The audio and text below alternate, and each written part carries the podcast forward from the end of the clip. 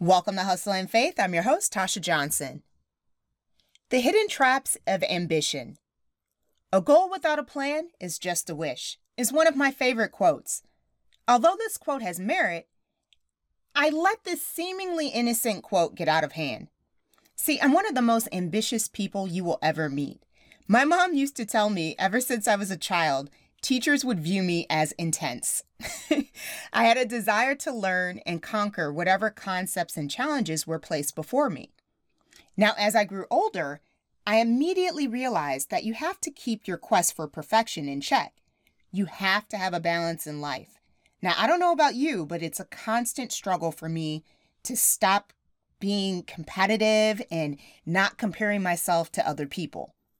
This downfall is even more troublesome since we're in the age of social media.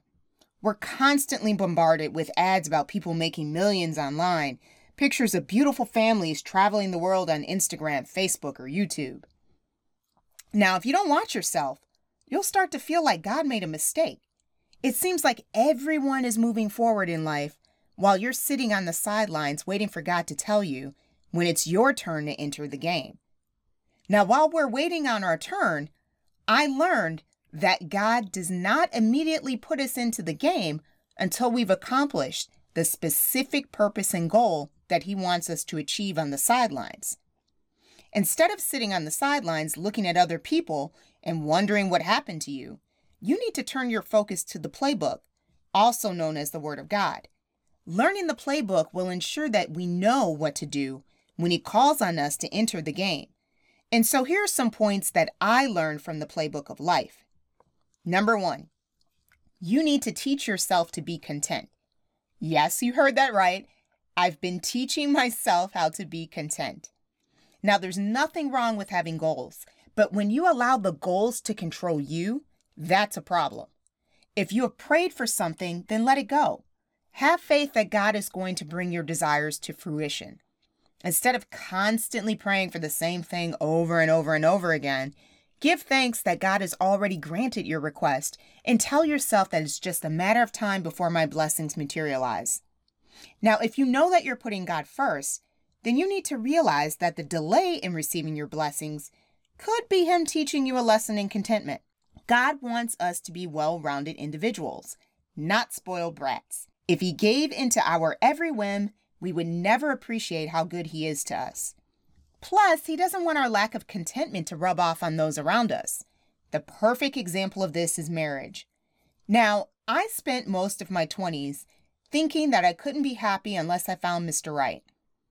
Now, don't get me wrong, I enjoyed my life at that time, but I could have had even more fun if I had gotten rid of this faulty thinking.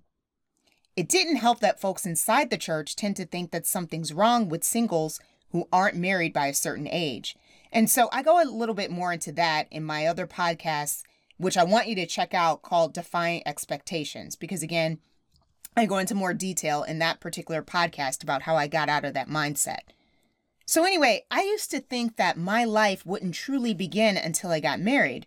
I thought I needed someone else to complete me. But this couldn't be further from the truth. Through my focus on the Word of God, I learned that if you need someone or something to bring you happiness, then you're setting yourself up for failure. Contentment is not something that will automatically come to us. Even Apostle Paul had to learn this attribute. Surely, since he had to learn contentment, we must teach ourselves to embrace this concept as well. And that brings me to the second point, which is embrace and enhance your creative outlet. Many ambitious people tend to focus on being the best in their profession. However, Many times, our jobs may not necessarily align with the purpose and destiny God has in store for us. This is why we must take time out to study His Word. In doing so, I guarantee that you're going to uncover all of those hidden talents that God has been waiting for you to discover. And last but not least, I want you to embrace being a unique Christian. When you're a Christian, you must quickly grow accustomed to standing alone. Many times you can't play the corporate games, and all of which means that you might lose some friends, be hated by a coworker, the list goes on. I'll never forget when I first started working in the corporate world.